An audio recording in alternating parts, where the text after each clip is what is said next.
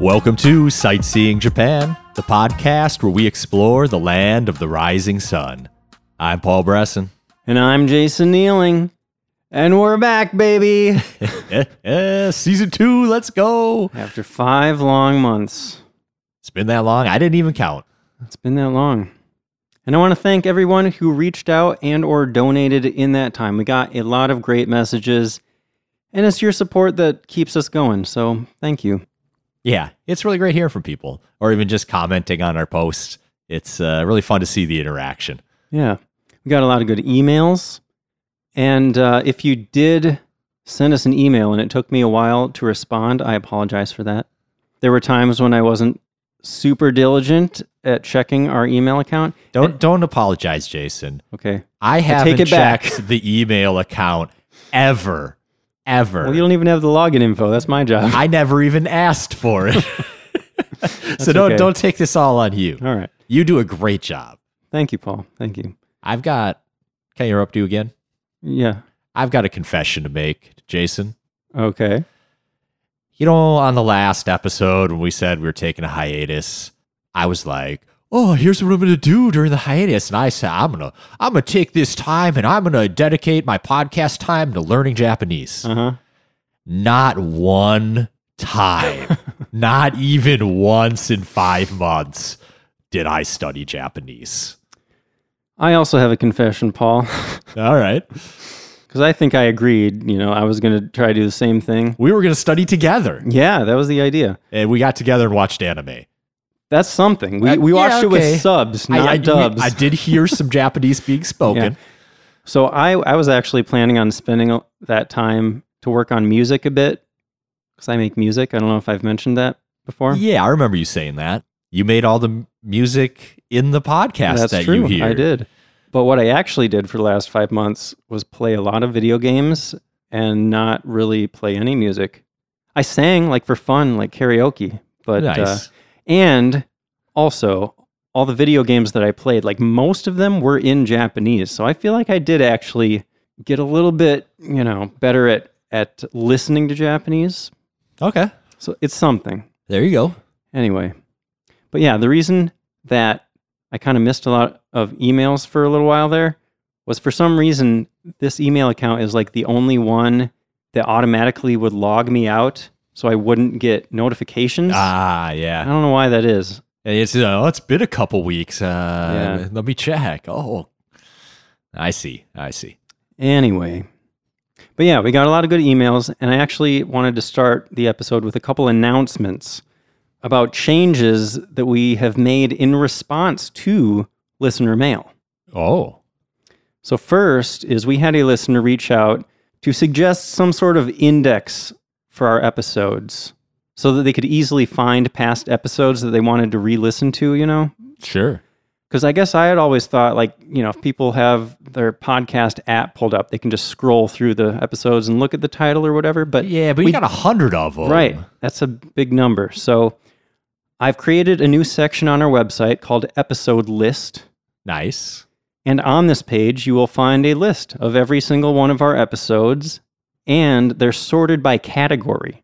So we have attractions, we have cities that we've talked about, culture, food, regions, and travel, like stuff specifically about doing a trip to Japan. So I think that's going to be helpful. Yeah, I think it's a great addition to the website. Well done, Jason. Thank you. And thank you to the listener that brought that to my attention because it's a good idea. Uh, another listener suggested that we add the names of things and places that we talk about to the episode notes. Because a lot of times, like maybe you're listening and we mention some Japanese word and maybe you don't know how to spell that. So it's hard to Google it and get more information about that. Yeah, So I I think I've wondered about that before, Yeah. and I never thought about a solution. I was just like, hmm, I wonder if people can look up all the things we're saying, especially if we're talking Yeah. about history and I'm butchering some name or something. Well, I feel like Google is pretty good at like figuring out what you're trying to spell if you just kind of try to sound it out. yeah, if you're looking for something famous enough. Yeah. But still, I decided that going forward, I'm going to try to do that when we release new episodes, put kind of a little outline and put, you know, the Japanese names of things that we talked about and a little blurb maybe to remind you, like, oh, this is, you know, this place, this little onsen town or something like that. That sounds great. And hopefully at some point, I'll have time to go back and do that for the past 100 episodes, but it might be a while. Don't hold me to that. Other announcements, we should probably talk about the future of the podcast. Like, what's going on? Are we just starting up same as it was before? Mostly, but not quite. We have seasons now. Yeah. This is season two now, and it's not going to be 100 episodes. right. It's going to be 10 episodes. The episodes are still going to be released every two weeks. So 10 episodes is going to last about five months. And then we're going to take a little break, reevaluate, come up with another list of 10 fun topics. You know, I don't think we're going to want to take a five month long break, but we just want an opportunity to kind of slow down and recharge. yeah. Speaking for myself, I enjoy doing the podcast, but having the deadlines and having to just keep doing it all the time, it's nice to have a little break. Yeah, we did it for what, like two years straight? Two and a half? Two and a feel like. where we just kept consistently putting out episodes. So I think this will be nice to be able to uh, weeb out for a couple months in between to f- come up with new ideas and get re-inspired. Yeah. Yeah, I'm really excited about these episodes we have coming up. I think we got some really good topics, and a lot of them are listener requests. So if you have an idea for a topic that you want to hear, reach out. Yeah, I don't want to talk it up too much because we're not going to announce the list right now, but we got great topics. Oh, all so of these, good. all of these topics, I'm excited about. Yeah, and that's when we do our best episodes, I think, is when we're really excited to talk about these things. We can talk about what this episode's going to be about, though. We could. I don't know if we've mentioned that yet. Yeah, we got a lot. We got a lot to talk about. I mean, the big question that's been on a lot of people's minds for a long time is can I go to Japan yet? That's going to be our first big topic. Besides that, there's been a lot of other interesting stuff going on in Japan lately that we want to talk about. Some current events type stuff. What else we got, Paul? Uh, that's what we got. Current events. Can I go to Japan? We're going to talk a little bit about the tourism industry in Japan. We were going to talk about, I, I guess they also kind of are current events, but things that relate to topics that we've covered before, little updates or interesting things that have come up since those episodes. Yeah, exactly. Oh, and I have a listener mail I want to read at the end. Ooh, It's a good one. Okay. Yeah. Well, I think we should just dive straight into the big question here, Jason. Can I go to Japan yet? Um, well, the short answer is yes, but Alright. a bit, a real big but here. oh, There are a lot of strings attached. okay. So technically, Japan actually reopened to tourism on June 10th. But the reason we didn't do an episode about it until now is that there were a lot of restrictions that made it pretty unappealing, frankly, at least for me. I I you know, I've been really excited to go to Japan and I could have made a trip, but there are just so many things that made me think it's it's just not worth it yet. Yeah, so the big holdup there for me was basically to simplify it, the conditions were you had to go to Japan with a guided tour and a travel agency. And as far as I understood it, you had to be with them at all times. Mm-hmm. There was no exploring the city or I'm going to decide to do this or that. You were with somebody all the time. Like even if you wanted to go to the Combini across the street from your hotel, your tour guide came with you. Yeah, and like for me personally, my favorite thing about visiting Japan is just that sense of adventure and exploration and being able to go towards anything that you saw that looked interesting. Yeah, tours can be cool and travel agents are great.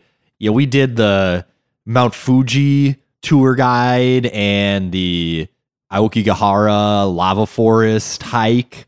And that was a great day. Yeah. But doing that every day, get on the bus, we're driving here, here's what's going on. Like, we like getting out there and exploring and trying to figure out the train stations on our own and walking around finding restaurants. I, I wouldn't want to miss that. Yeah, you need a little bit of freedom. So to give a little more specifics on what it was like starting June 10th, you had I mean in addition to what Paul just said, you had to jump through a bunch of hoops to get a visa because that's that wasn't automatic anymore. Uh, you had to get tested for COVID. There was a cap at 20,000 people arriving per day. Which they didn't get close to because Yeah. there were so many hoops to jump through that just very few people actually took advantage of that program. Yeah, I got some stats later on Oh, about okay, okay, that. good. But so, Paul, like you said, it sounded like these tours were supposed to be guided to the point that you had absolutely no free time to yourself. I actually read a firsthand account recently from somebody that went, and they said that they did have some free time after the tour guide dropped them off at their hotel. Oh, okay. They even said that they had an entire free day in Tokyo. Okay. So it's not Okay. as bad as it originally sounded. Yeah. That's good. Yeah, and it might depend on the travel agency, you know. Sure. But okay, so let's get to the the big stuff cuz we just got news recently. There have been some changes that are mm, is it exciting, Paul? I don't know how It is exciting. it's exciting that they're making progress, but I'm I'm still not sure that I want to go until things loosen up a little bit more. Yeah. One of the things that I'm still worried about is taking a COVID test. Not that I mind, but what if I plan my whole vacation and I fly to Japan and I land at the airport and I test positive? Whole vacation gone. Like, what do you Wow. even do then? You just gonna you, they just put you in a hotel or something for two weeks until you test negative and you fly home? Like, I would worry about that. Have you had your booster, Paul? Have you had 3 shots? I've had three, two with the first one, Yeah. and then one more. Yeah. But it's been like I don't know a while since I had that one. You wouldn't be required to take a PCR test though under the current conditions. But okay, Ah. let's not get ahead of ourselves. I would have back to. I would have bit. to find my Vax card that I misplaced. Yeah, I have a picture of it. I promise. that might be good enough. I yeah, I definitely have a picture on my phone. But okay, let's let's back up a little, bit. Little, little, bit. let's back up a little bit.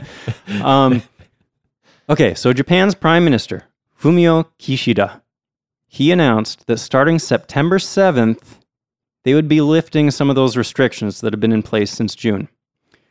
For one thing, they raised the daily arrival cap to 50,000 people instead of 20,000 okay. not a huge deal because, like you said, they weren't anywhere near hitting that 20,000 cap anyway. But as I just mentioned, you are no longer required to take a PCR test if you've received three shots of an approved vaccine. Okay. That makes me feel better already. Yeah. The biggest news, I think, is that now you can go on what they're calling non guided package tours, no matter what country you're coming from, too. But before you get too excited, it's not 100% clear what that means. And either way, there are still some other restrictions. So, Paul, I wanted to ask you because I had a little bit of trouble doing my research for this because it feels like i mean every time japan's rules change a little bit it's like there's an official announcement that's really vague and then a bunch of news outlets report on that and kind of interpret those words in their own way and is like okay well it sounds like this is what the situation's going to be like.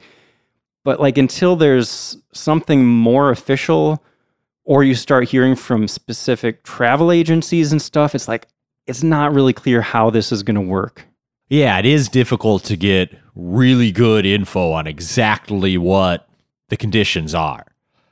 I did go to the website of the US Embassy in Japan, and they did have some notes on it saying basically you can travel now. You have to get an e visa ahead of time, and they had a link to where you could go to start that process. They said it could take a while to be approved, and that you do have to be sponsored by a travel agent or be part of some sort of pre authorized travel group. Mm-hmm. But what I've kind of heard is that as long as you get the sponsoring from the travel agent, you can get in. I think they might still have to like book your hotels for you and things like that. but you have much more freedom. Like once you're in the country and they got you in and they got you your hotels, you're good to kind of run around and do what you want. Yeah. Yeah, that's more or less the impression I got. I kind of cross referenced a bunch of different articles and, uh, you know, I, I think we got it more or less locked down, but they, they kept saying, like, oh, there's going to be more information coming out in the next few days before September 7th. And then that never seemed to actually happen. I didn't see anything more recent. So let's break it down. First, I want to quote the Japan Times. They had this kind of paragraph about it that I think is pretty good at just laying it out there. They said, quote, non-escorted visitors on package tours will be allowed in from September 7th. That includes more flexible tours offered by travel agencies that only include flights and hotels and can be booked by individuals, in contrast with the strict group tours that have been permitted since June. With the eased restrictions, the only tourists who won't be allowed will be those who want to stay in accommodations not offered by travel agencies in their package tour bookings, such as private rentals and smaller inns, as well as backpackers or others who don't want to book hotels in advance. So I think that gives you an idea of like the type of vacation that you're able to take right now. Yeah, for me, that's good enough. I'm sure there's some people that would want to backpack or just bum around and figure it out as they go. And I don't mind booking all that stuff in advance. I normally do that anyway. But let's go on because there's there's some other stuff. okay, So one big thing is you're going to need a travel agency to act as your sponsor. So what this means is they're going to book your flight, they're going to book your hotels, and a big part of their role is that they're going to keep track of where you're going to be. Like the government is basically putting them in charge of keeping track of you and reporting anything that goes wrong, you know, if you get COVID or something. So they're going to be your main contact if anything out of the ordinary happens. You're going to be able to call your travel agent. That's what they're there for. You're also going to need their help to get your visa.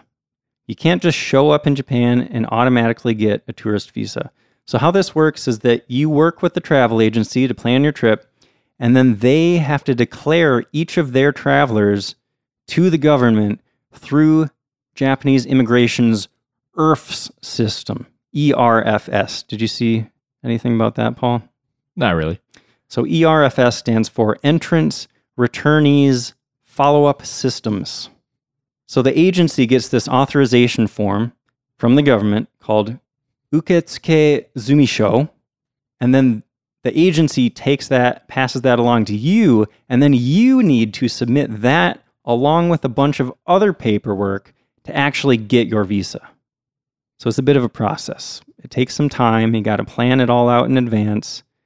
But the good news is, if you're coming from the US or Canada, there's this new e visa system that allows you to apply online instead of needing to show up at your nearest Japanese consulate or embassy in person. Because that was what I heard back in June is like, you, you still, you know, you had to go through this whole application process to get your visa, and you actually had to go in person, which would mean that you and I would have to drive down to Chicago, wait in line. I mean, even if you have an appointment and you show up, it can still take like five hours, I want to say.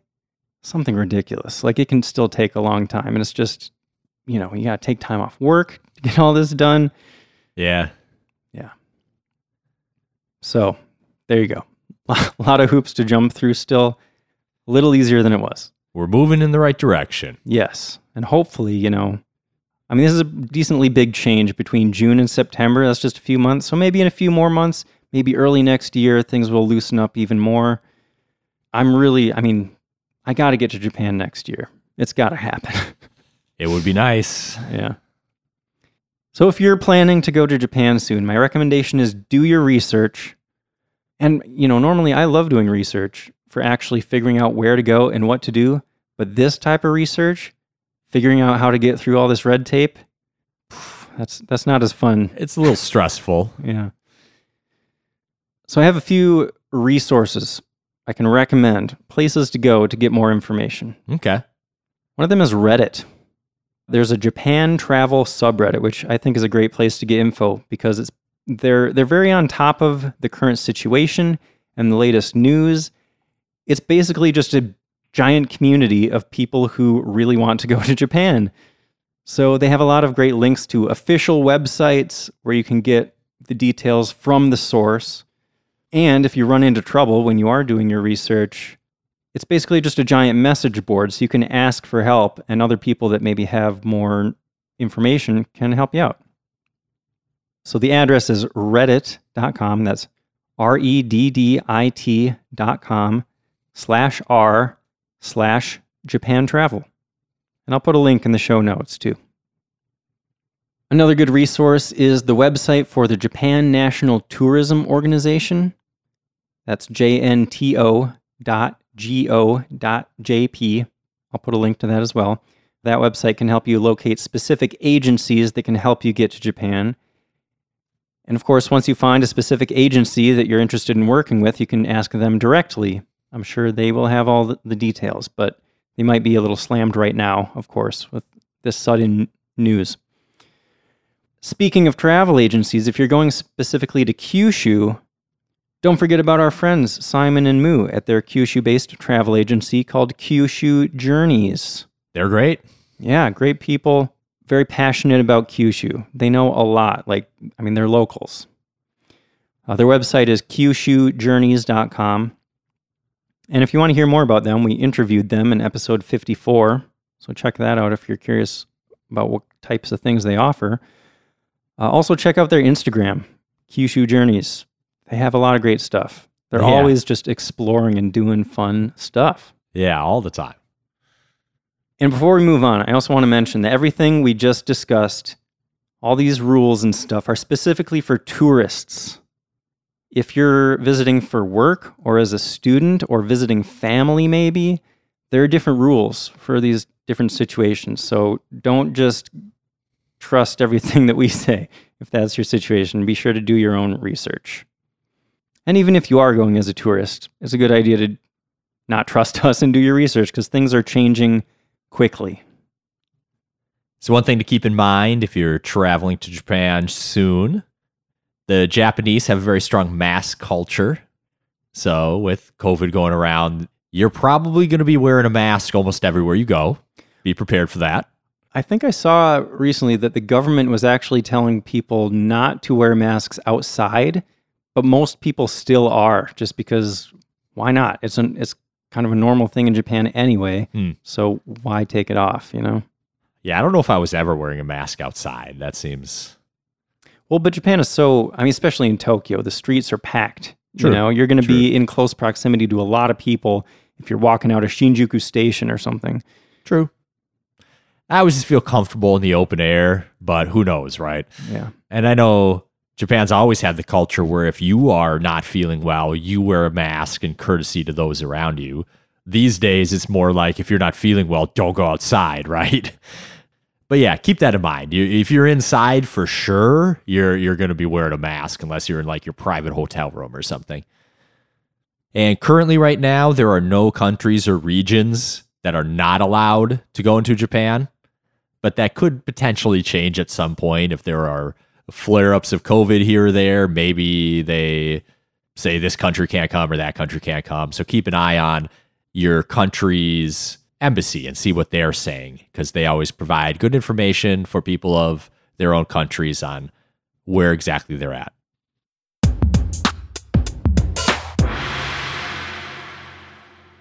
So let's talk a little about how the tourism industry has been doing. It might not surprise you that things haven't been going that well. I mean, they were hoping that that soft reopen in June would help, but you know, people aren't that interested in a fully guided tour. Surprise. Not surprised. No.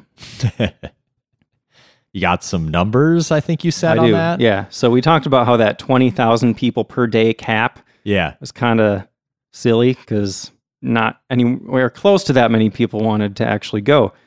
So for the entire two months between June and the end of July, there were only 8,155 foreign tourists that visited Japan.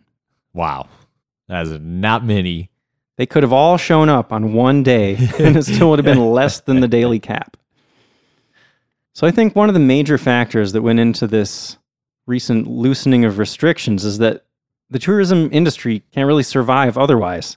And I would like to make the distinction between international tourism and domestic tourism. Good point. There's a very healthy domestic tourism industry in Japan, and they've been doing fairly well. Like your local onsen, a lot of people are going to go there.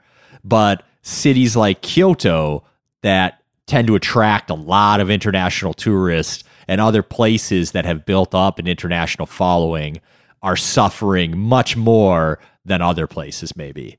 Yeah. I did see that hotel. I mean, obviously, there are domestic tourists staying in hotels, but a lot of those rooms are normally taken up by international tourists. Hotel debt levels in Japan have more than doubled since 2019. Wow.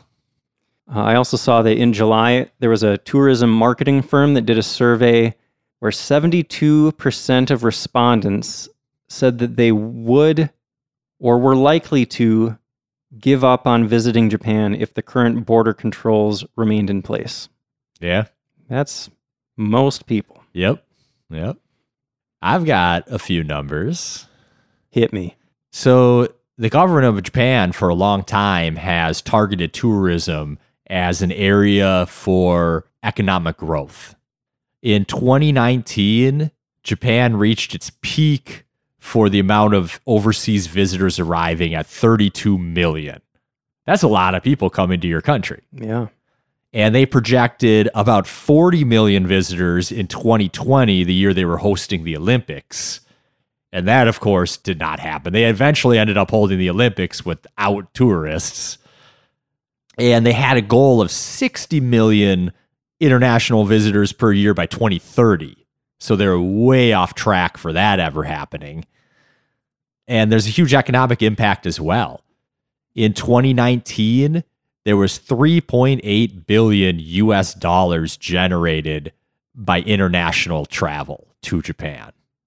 So that's a lot of money. There is a big economic impact that happened from this.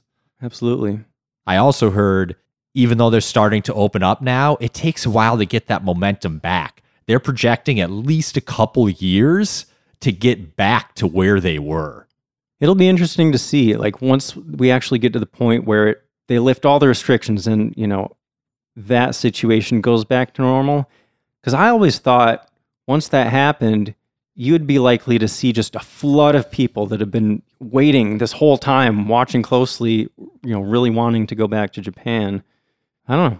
We'll see. Maybe, but people have gone other places instead, or you know, you use your PTO eventually. Like I'm not going to hold it forever, hoping I can go to Japan. Yeah.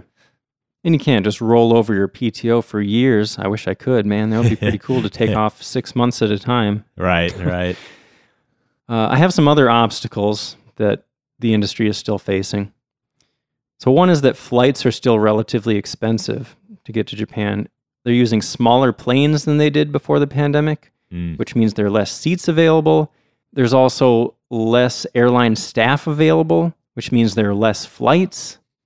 Also, fuel. Yeah, fuel prices can't be helping. Yeah. I also saw that some agencies are worried about this whole new unguided tours idea because that basically means that they need to have someone on call around the clock to receive calls from clients. You know, if somebody gets COVID and they need to call the agency, they need somebody to answer the phone and they might need to get interpreters. They might need to set up alternative accommodations that's a lot of extra work for a travel agency, and they could actually end up losing money depending on what happens. Interesting. That is a lot of extra work. They do have the advantage of everybody has to come to them now. You know, you and I have both been Japan multiple times, and I don't think either of us have ever worked with the travel agents. So they are going to get more business. They're going to have to find a way to try to make some profit out of it. Mm-hmm. It might help now that they don't have to actually be there with you all the time. You know, they can make a commission on booking your flight and the hotels and a service fee just for doing the whole thing, maybe. They'll have to figure that out. But it's going to add extra cost to people traveling to Japan, too, I would assume. Yeah. Yeah. I mean, hopefully these new rules are going to help as of September 7th. And another thing that could help is that the yen is actually extremely weak right now. Have you looked at the exchange rate lately, Paul? Last I saw, I think it was about 130 yen to a dollar. I looked, I think, yesterday. It was 144 yen to the dollar. It's been a long time since I've seen it that high. If When was. I don't I don't even know when the last time. I'm pretty sure I've seen it in the 130s before. On most of my trips to Japan, it was around 110 to 120 yen per dollar. That's what I kind of remember too. And it was unless you were spending a lot of money, it was an easy conversion. 100 yen, basically a dollar. hmm Being off 10 or 20% if you're talking about $100 is a little bit different. But if it's 5 bucks, 5 500 yen, 5 bucks, easy, no problem. Yeah. I mean, for small purchases, you might not notice a huge difference, but when you're talking about hundreds of dollars for a hotel or something, that's like almost a 50% difference in the price. That's crazy. Yeah. And even just the everyday stuff 300 yen to get on a train, 800 yen for a quick meal. All that stuff is like 800 yen. Oh, that's only like five bucks now. Like, Yeah. nice. It adds up. I, I mean, I really considered just getting a $1,000 in yen and holding on to it for whenever I can actually get to Japan. I heard the euro is really weak right now, too. Mm-hmm. Good time for US travelers, at least. Yeah. But I wouldn't recommend speculating on exchange rates. It's pretty much gambling because you never know which direction it's going to go, you know? I wouldn't even think of doing that. I suppose people do, though, huh?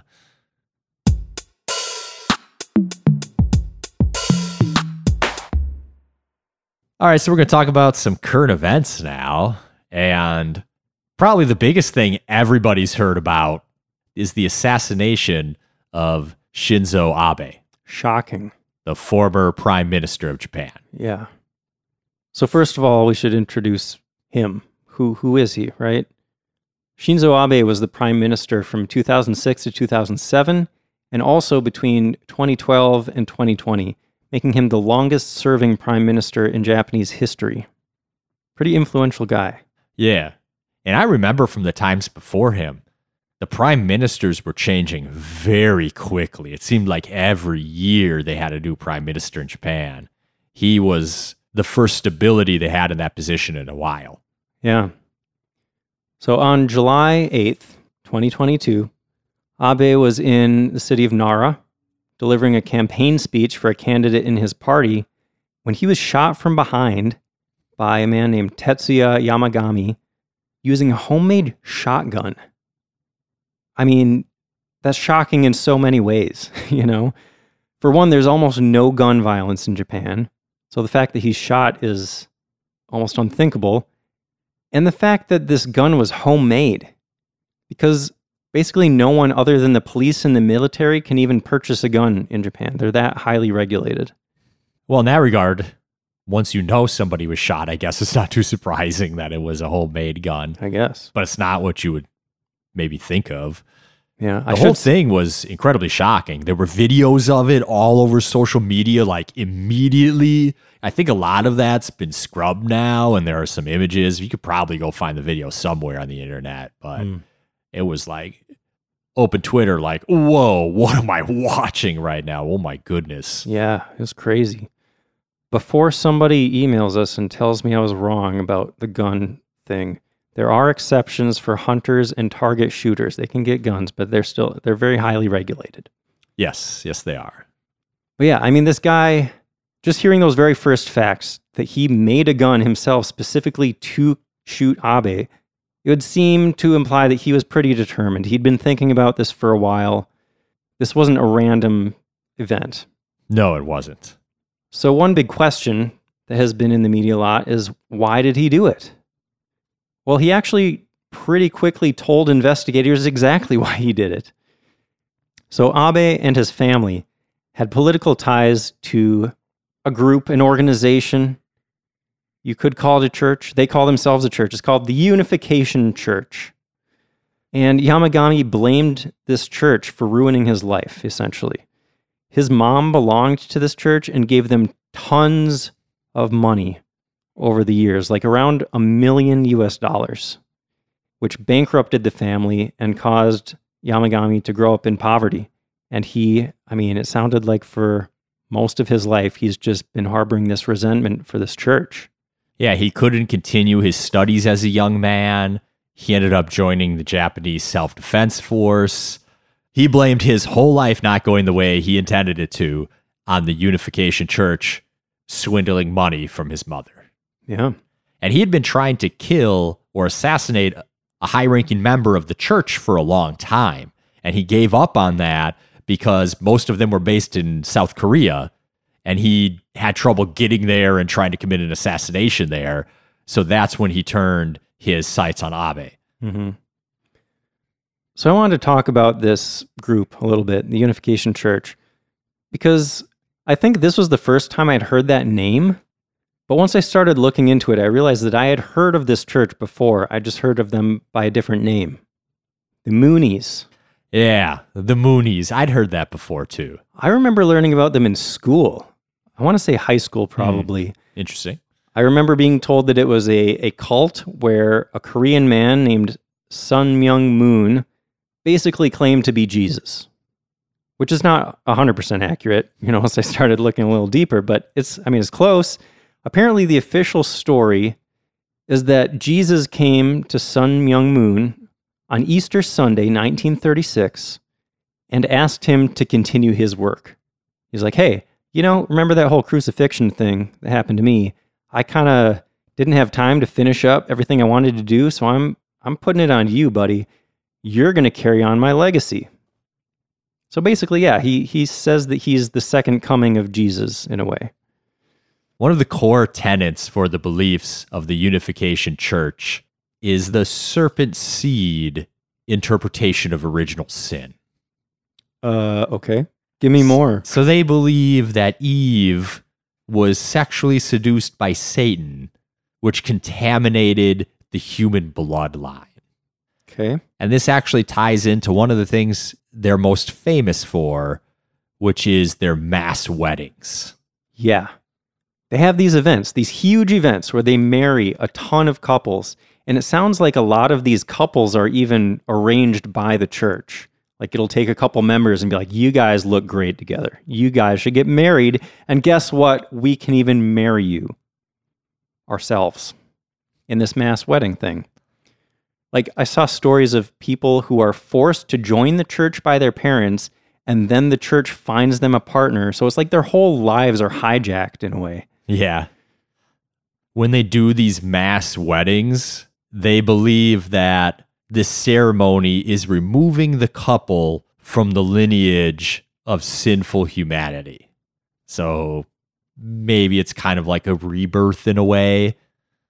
Also, this one blew me away. To give an idea of how influential and how big this church is, they had one of the largest peaceful gatherings in human history.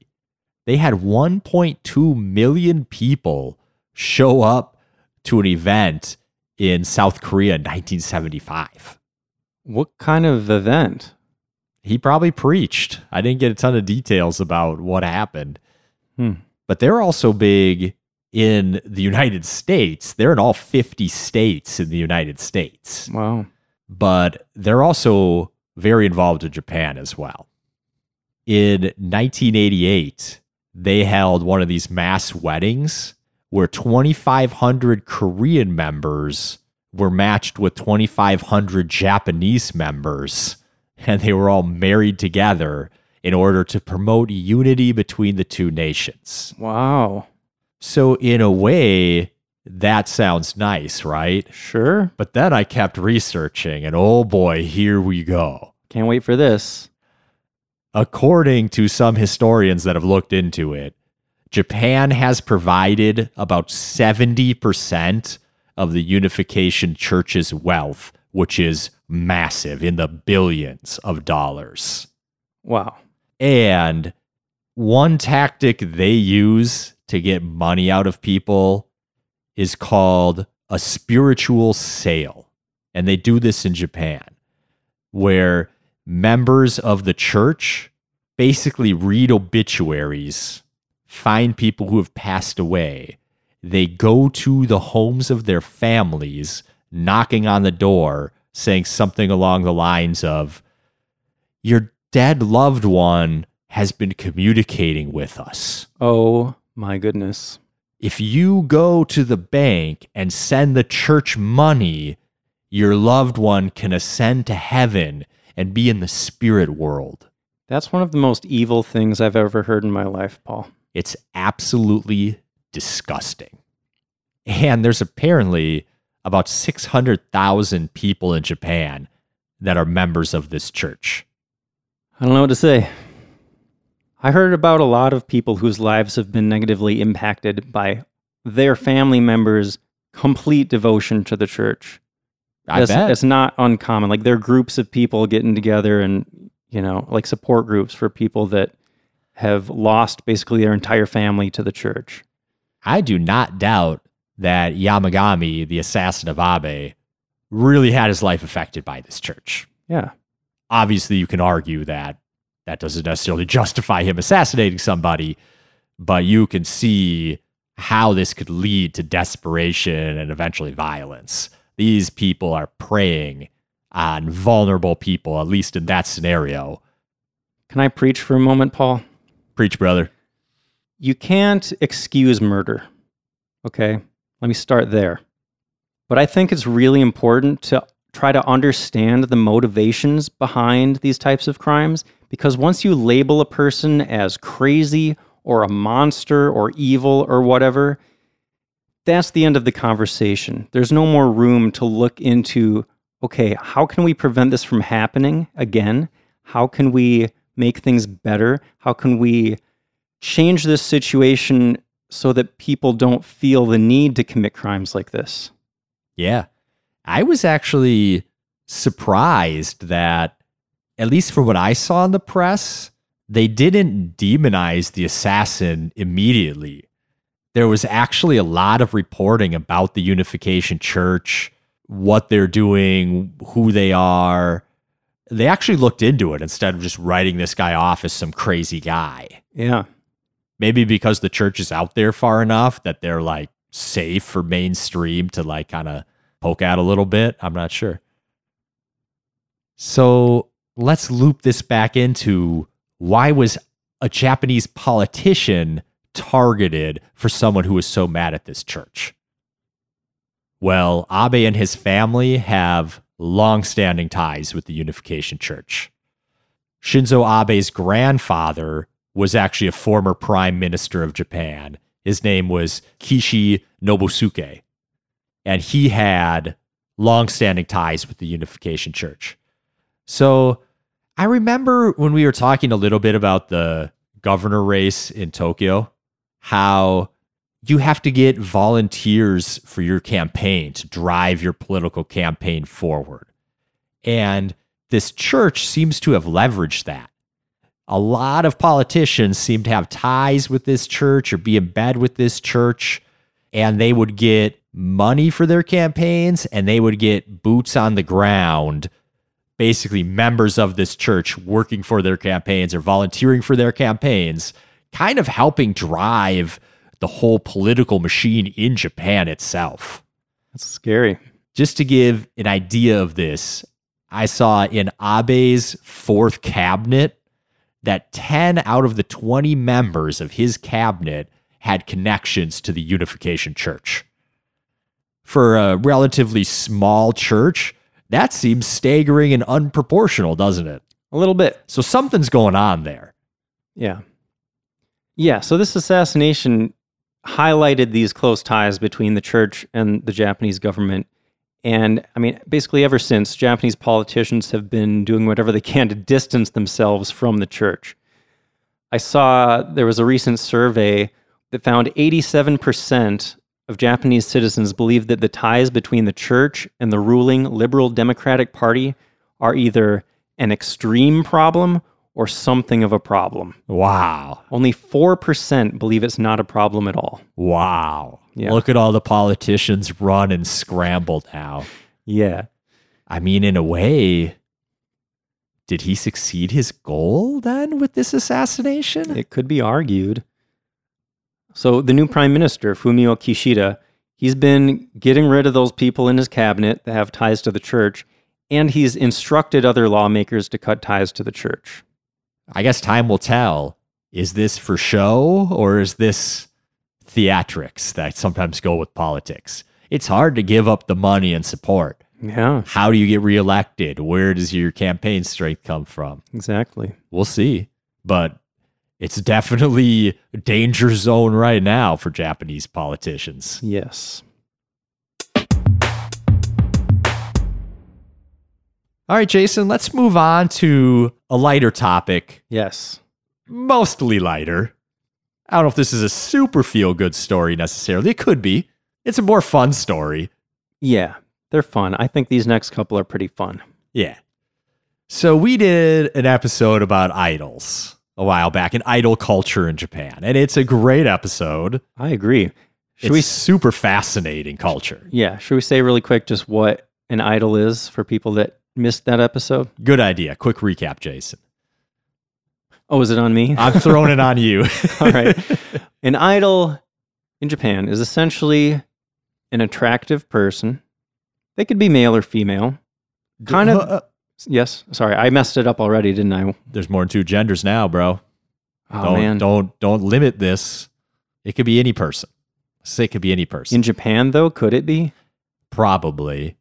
It's probably less mainstream in Japan, but I'm just gonna say I doubt that there are any non-binary idols in Japan at this point. I bet there are.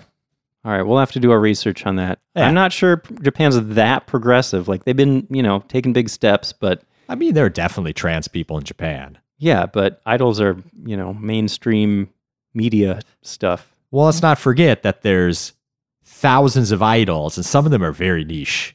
True. Idol, you you sometimes tend to equate idol with pop star, but it's not quite. It's not quite that way. Yeah.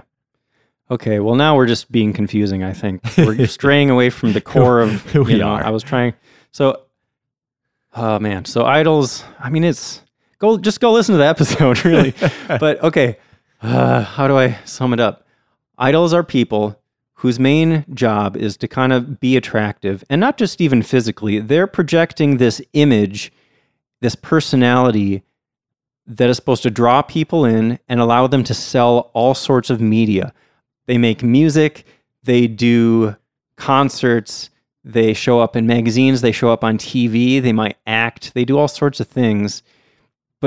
The main idea is that they're trying to build this parasocial relationship with their fans and make the fans feel like they have some intimate relationship, even though they don't.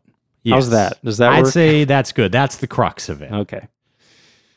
So we have a story about a man who married his favorite idol, and just And we have a story about an idol who married her biggest fan, yeah, which is just what? I mean, just to make it spicier. When they got married, she was twenty and he was forty-seven. uh huh. So we got we got an age gap. 27 years age gap.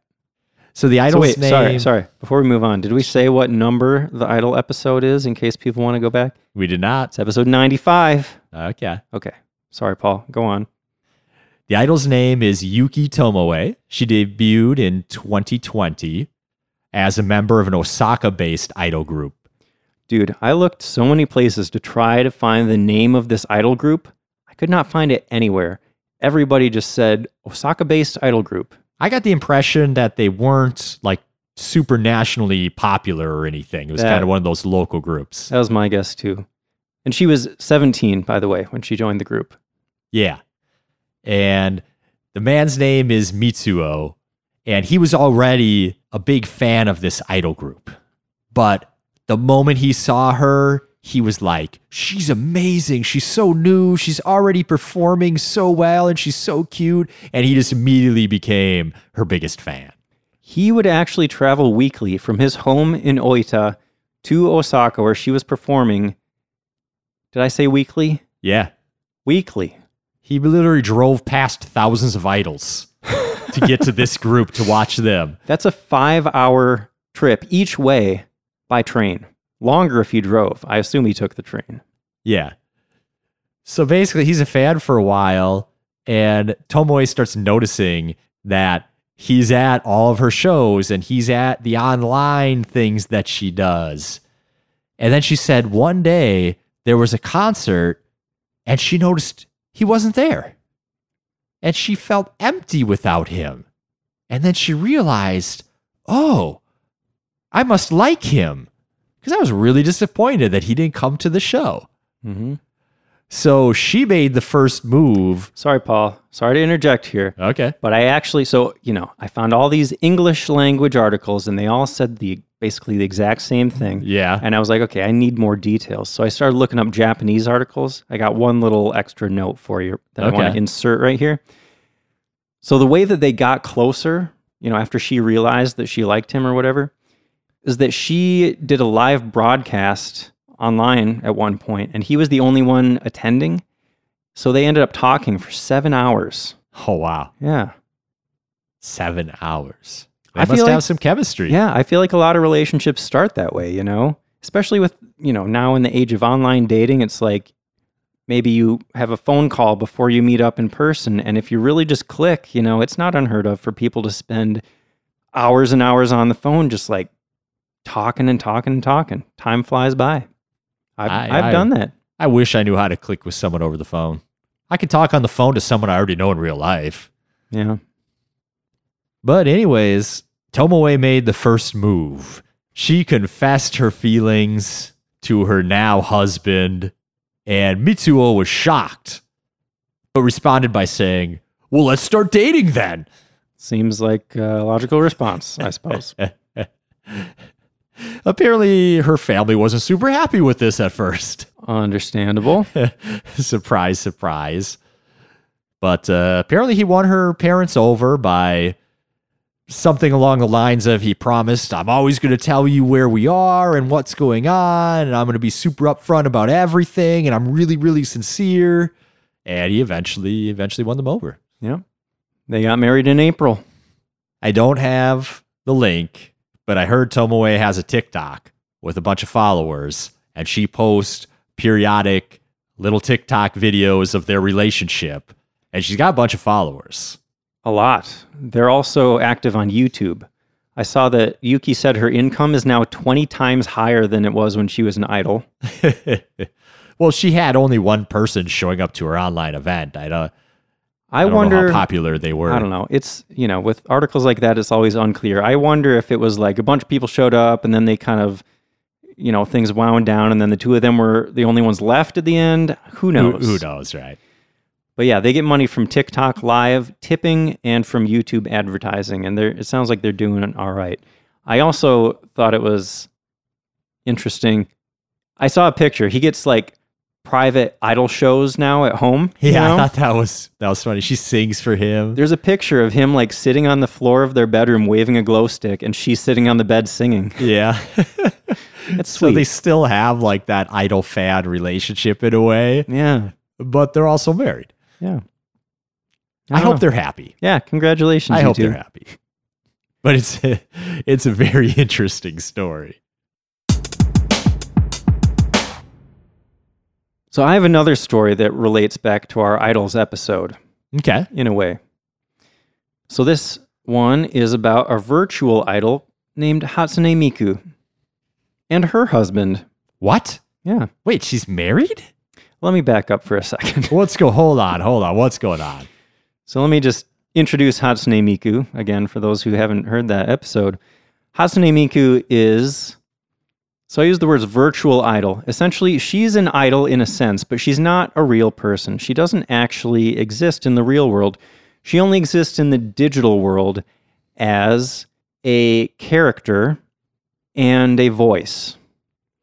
Her voice was created by this company they essentially made this software that people can use to make music with this digital voice. So they- they don't need real singers or anything. They can just program Miku singing whatever they want. Okay. That's how she was conceived. Mhm. And since then, her character has kind of taken on a life of its own.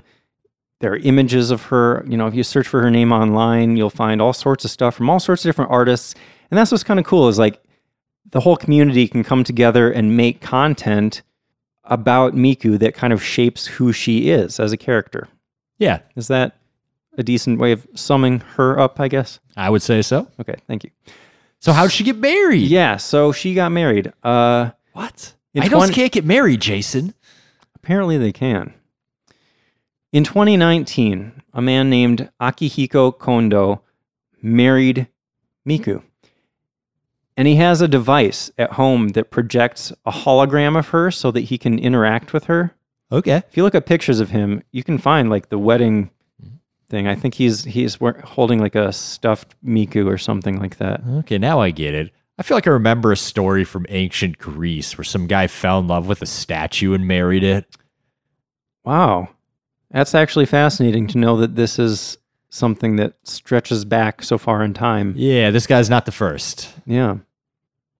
So the recent news, you know, like I said, they got married in 2019. The recent news is that Gatebox, which is the company that made the software for his hologram device so that he could interact with Miku, that company no longer provides support for the software. So Kondo-san can no longer communicate with her. Oh man. That's sad. Is he like a widower now? I mean, Or has he she's still there. Like a, he's I- got like a body pillow. I think it's just that she's m- mute Hmm. or something.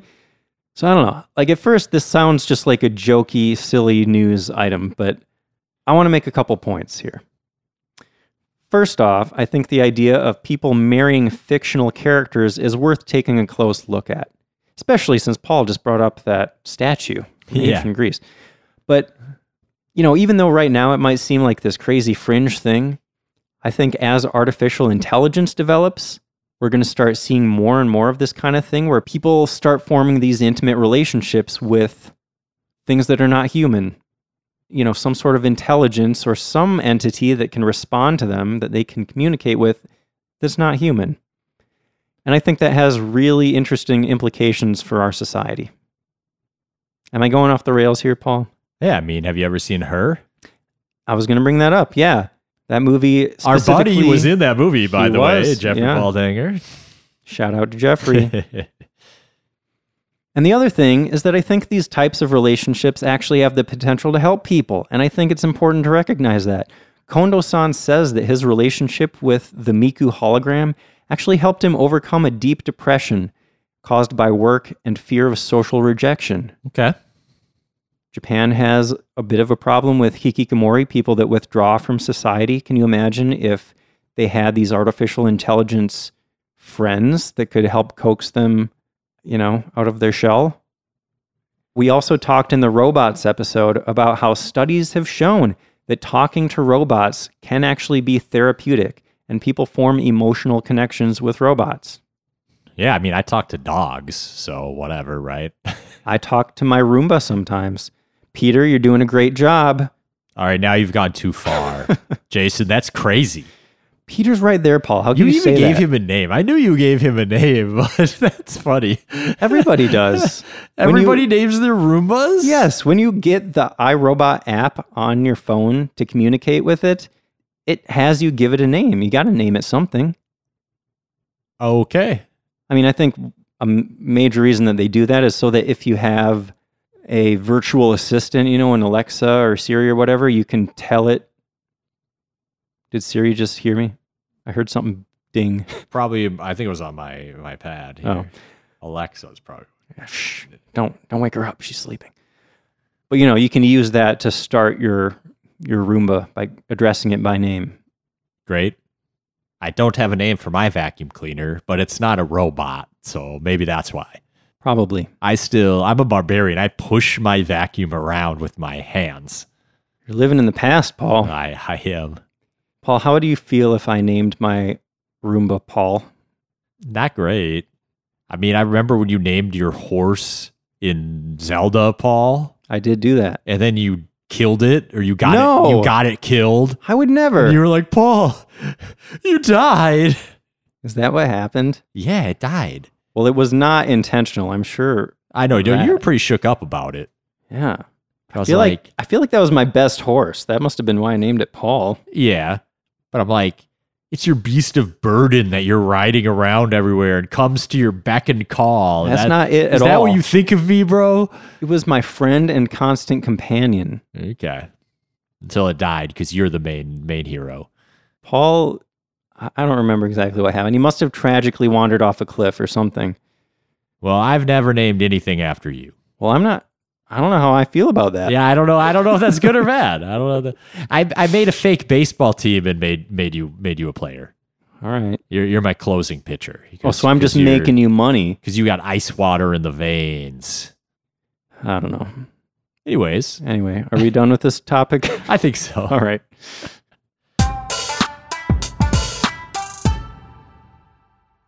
Last thing I wanted to mention is that Japan has begun to restart some of their idle nuclear power plants. Excuse me, Paul. Idle nuclear? Idle, yes. Idle, like nuclear power plants that entertain and appear in, in media? no, idle as in uh, they weren't using them. Got it. I D L E, that idle. Yes, exactly. Okay. Exactly. That idle. Isn't English great? Let's let's make the same word that sounds exactly the same and spell it different ways just to confuse everybody. I mean, Japan's not much better in that regard. No one is because languages aren't planned out. They just evolve organically and weird stuff happens. Yeah. But anyways, all of the nuclear power plants in Japan were shut down after the tsunami in 2011 triggered a nuclear meltdown at the Fukushima Daiichi nuclear power plant. Just a couple more details in case we have people that weren't aware of that. yeah, that's like 11 years ago now. I know, oh Like, isn't that crazy? We're, we're old, bro. That I remember like- it so clearly. That seems like yesterday. Yeah. So 2011, there was a massive earthquake and tsunami, killed almost 16,000 people, and caused this nuclear disaster. In response, the public confidence in nuclear power dropped to record lows, and they decided to suspend operations at 46 of Japan's 50 operational reactors. Not surprised after a nuclear disaster Yeah. that people lose confidence in the technology. Yeah, but it was also just a huge change because nuclear energy had actually been supplying almost a third of Japan's electricity. Yeah. And that's why they're going back to it now. They're having energy problems. It's hard to get energy to power modern society. Japan doesn't have a lot of hydrocarbons that they could just drill out of the ground. So, where do they get their energy from? Obviously, there are renewable sources you could try to go to, or you could try to import more coal or natural gas or whatever, but it's all difficult and expensive. So, it's tough choices any way you look at it. Mm-hmm. So one thing I always thought interesting because I've amateurly looked into nuclear power for a long time because I care about the environment and I care about global warming and like how do we get to a future where we don't lose our technology but we can live in a sustainable world, right? And a ton of people will advocate nuclear power is an essential part of eliminating greenhouse gas emissions and staying a powerful society that can do what we want to do, right? And people always pointed to Japan as they're the ones that figured out how to do nuclear power safely. Everyone kept saying that. The Japan model, do it like Japan. They're doing it right. And then, boom, one of the biggest nuclear disasters in history hits Japan, right? That's a little scary. Yeah, definitely. Personally, I am not sold on nuclear power. I just can't get on board. I think a heck of a lot of people disagree with me on that, especially people in like the movement for the reduction of greenhouse gas emissions. But I just really, really don't like the fact that we're creating waste that's going to stay around for tens or hundreds of thousands of years. And that's just going to become every future generation's problem and burden for a long, long time. If you go back 100,000 years in history, we didn't even have civilization. Have you seen those like metal plates that they were planning? Or I don't know if they've implemented it or if this was just an idea, but I've seen something about they were going to create these metal plates that they could put over nuclear waste sites, you know, where they bury this stuff. And it's supposed to have symbols on there that's supposed to explain to people this is dangerous. stay away from here. Don't keep digging.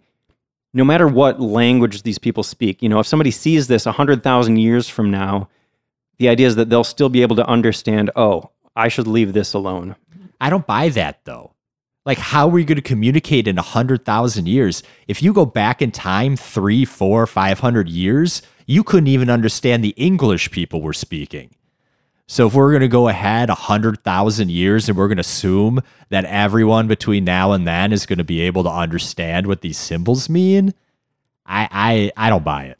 If they show like a, a human person and then the stages of their skin melting off and stuff, and then oh, there's a skeleton now. I don't know. I'm thinking there are ways that they could get the message across. I'm not arguing that that's a good solution. I was actually thinking more of all these arguments that I've heard about, oh, well, you know, the nuclear waste, there's so little of it and we can bury it so deep and it won't be a problem.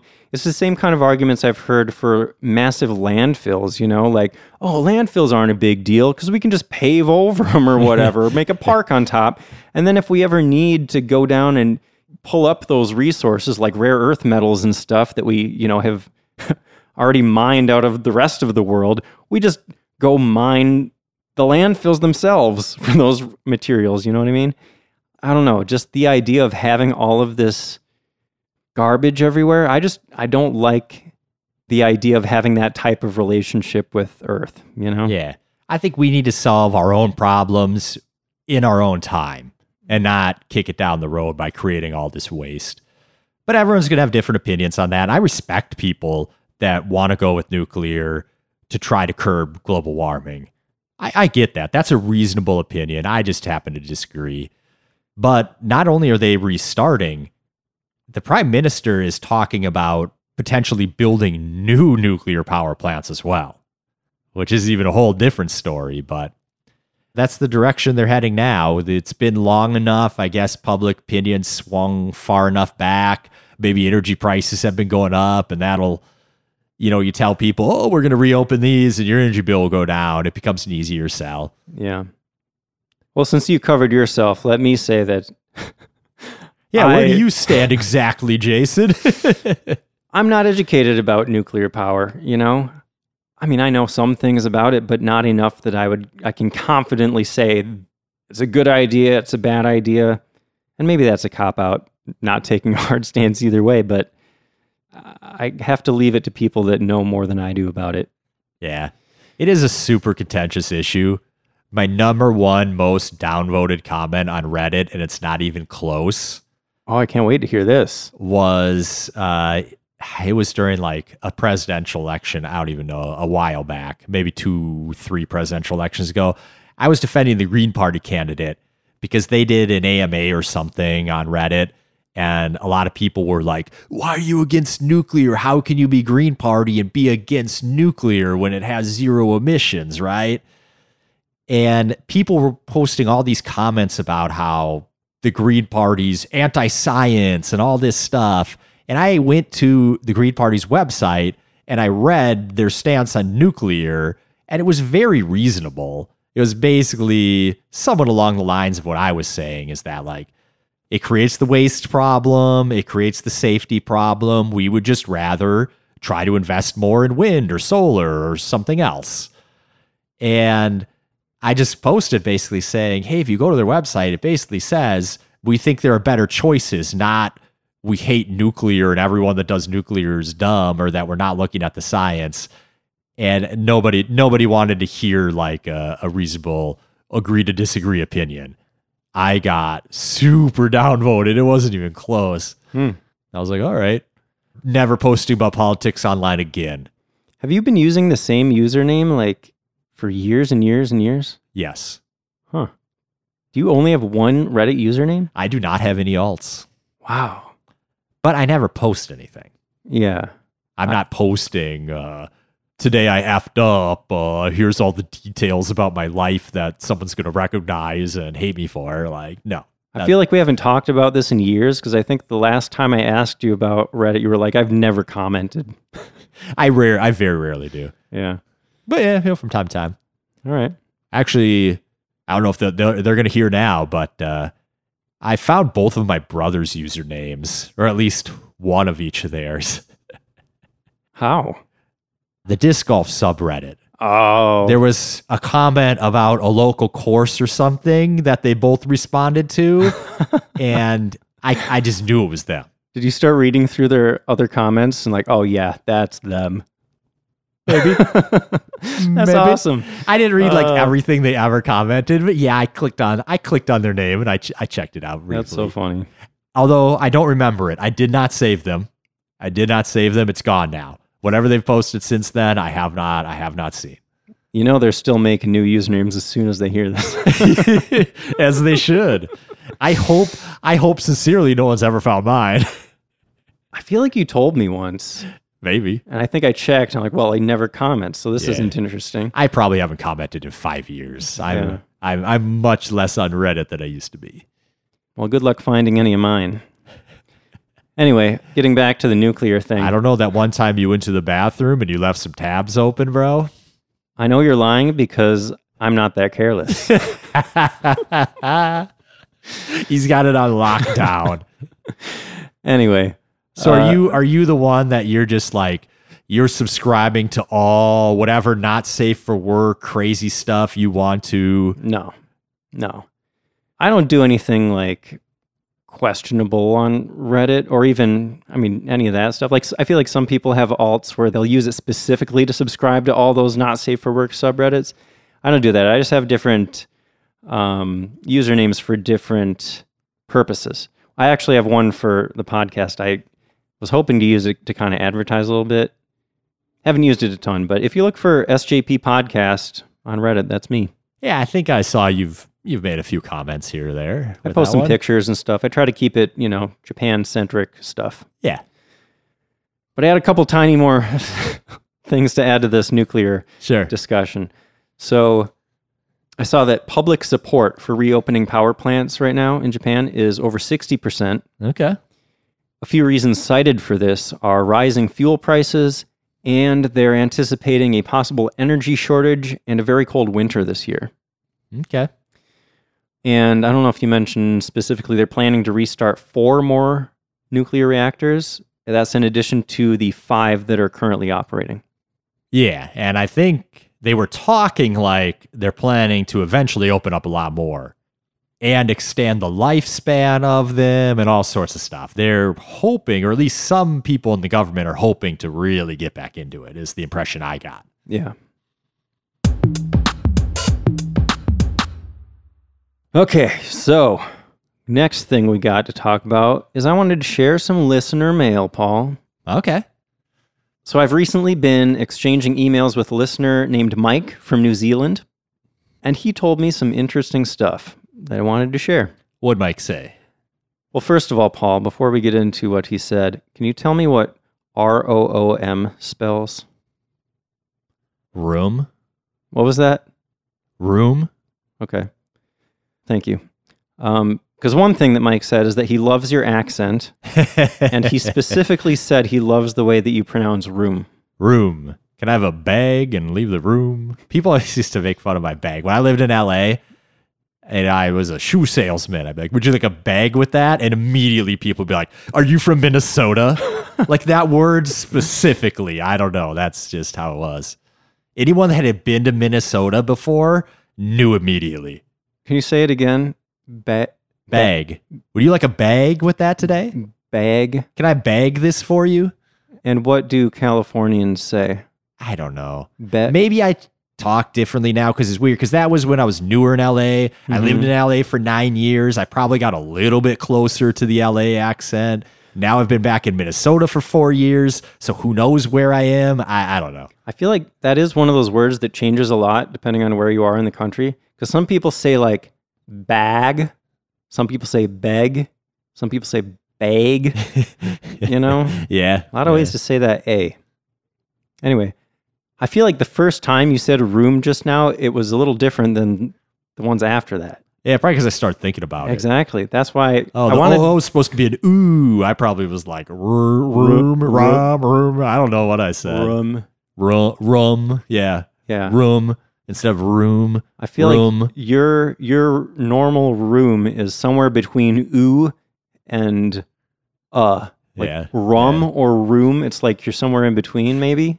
I know you always try to like correct me when I say things wrong, and I'm always You're not saying things wrong, Paul. I'm just always like that's how people say it now. it's a new thing. Language is heard? evolving all the time, Jason. Uh, I'm glad to be back, man. This is fun. this is a lot of fun. I, I always enjoy recording. Yeah. Always. yeah. Okay, so uh, the main thing I wanted to talk about that Mike was telling me is that he lived and worked in Kinugawa Onsen for a year when he was 18. Oh wow. You remember Kinugawa Onsen? That was that one north of Nikko. It's kind of this. There's a river that runs through it. Yeah, yeah, okay. Yeah. Nikko, yeah. Yeah, so he was fresh out of high school. And, you know, when he mentioned that, just offhand, I had to ask for more details. Like, that sounds like an awesome experience, right? So he said that his year in Japan was one of the best experiences of his life. I I understand that. Yeah. He worked for a company that owned a hotel in New Zealand. Did I say, I said Mike is from New Zealand. You did. So the company owned a hotel in New Zealand at the time. So they would bring in New Zealanders to work at their hotels in Japan. Okay. And that's how he and two other young guys ended up working at this hotel. Nice. Yeah. He said, okay, I have a quote here. Accommodation and food were provided. The work was long hours, but we had a lot of fun with our Japanese colleagues, a lot of drinking, eating, and karaoke after work in the local izakaya. Whoa, whoa, whoa, whoa, not to call anybody out, but isn't the drinking age in Japan 20? Never mind. At least we're not saying Mike's last name. Japanese police are going to go after I don't think you're as likely to get carded if you're a foreigner, probably. Yeah. Uh, where was I? Oh, so this is my favorite part. We'd often get Yakuza staying at the hotel. Oh, wow. Guys with tight perms, high end clothing, and the odd missing finger. Oh, my goodness. They were always friendly to us, Gaijin, amazed at our height. I can imagine. He says, Fun times. Perhaps it was naivety on my behalf, but in my brief dealings with them, they seemed fairly normal, perhaps a little more ostentatious than your normal Japanese citizen. I feel like the Yakuza could be fun as long as you don't like owe them money. I've heard You that. know? Like- I've heard from people like hanging out with them at a bar, and like as Yeah. long as you don't insult them somehow or something, like they can, you know, Yeah. they're just people. Could be a fun time. Yeah. Um, he says, and they definitely had a certain swagger about them. Yeah. They got pretty loud after being on the beers and sake all night, but that could be said for a lot of the Japanese men. yeah, that's not unusual. Yeah. So I thought that was pretty awesome. That is cool. That's a cool story. And it ties into a couple episodes that we did. Uh, episode 79, we did about working or studying in Japan, if you Yep. want to check that out. And episode 92 about Yakuza. Mhm. So thank you, Mike, for writing in. Yeah, thanks, Mike. And to our other listeners, if you would like to write in about your experiences in Japan, you can send an email to feedback at sightseeingjapanpodcast.com. Or you can visit the contact page on our website, which is sightseeingjapanpodcast.com. Well, I think that's our last section. That's that's our last topic. That's everything that I had. Same. I guess that's it. Uh, thank you again for all the support. We got a lot of great messages when we announced that we were starting up again, and it's heartwarming. Very nice to hear. Thank you. Yeah. And oh man, I know we said it already, but I'm looking forward to these new episodes. And Halloween special is coming up pretty soon. I'm really glad we're not missing a year of that. Oh, that's going to be good. We got to come back for October every year for sure. Yes. Well, if you want to reach out or donate, perhaps, or get some help planning your trip, visit us on the web. I already said our website, sightseeingjapanpodcast.com. And if you don't want to donate, another way you can support the podcast is by telling your friends or by telling the world by leaving a rating and or review on whatever podcasting platform you found us on. And now that people are traveling to Japan again, if you're going to buy a JR Rail Pass, which we've talked about before and is a really good idea most of the time, depending on exactly what you're traveling, there's a link on our website you can click on to buy it, and it's the same price, but we get supported if you go buy it through the link in our website. Yeah, we get a little commission. So that would be super helpful. That's on the travel tools section of our website. There's a big picture right there. It says JR Pass. You can't miss it. Well, what's coming up next time, Paul? We've got an amazing topic for our next episode. We're going to be talking about the city of Kagoshima and Sakurajima, the volcano in the bay overlooking it. Oh my goodness. This is one of the coolest places. I feel like I've said this before, but for real, this has jumped way up my list. And there is a very good chance that the next time I'm in Japan, I'm going to end up in Kagoshima. Yeah, this place sounds incredible. The pictures are incredible. For me, just the idea of hanging out in this city right next to a volcano, and, and not just any volcano, a super active volcano. One of the most active volcanoes in the world, Jason. That's just awesome. That's so awesome. And it's just a few kilometers across a bay from the city. It's right there. The views are amazing. There's a lot to do in the city. You can go to the volcano. We'll get we'll get all into it on the next episode. We didn't even mention the history. Oh, the history. There's so much history there. It's Yeah. it is so cool. Yes. Well, thanks for listening. We'll see you next time.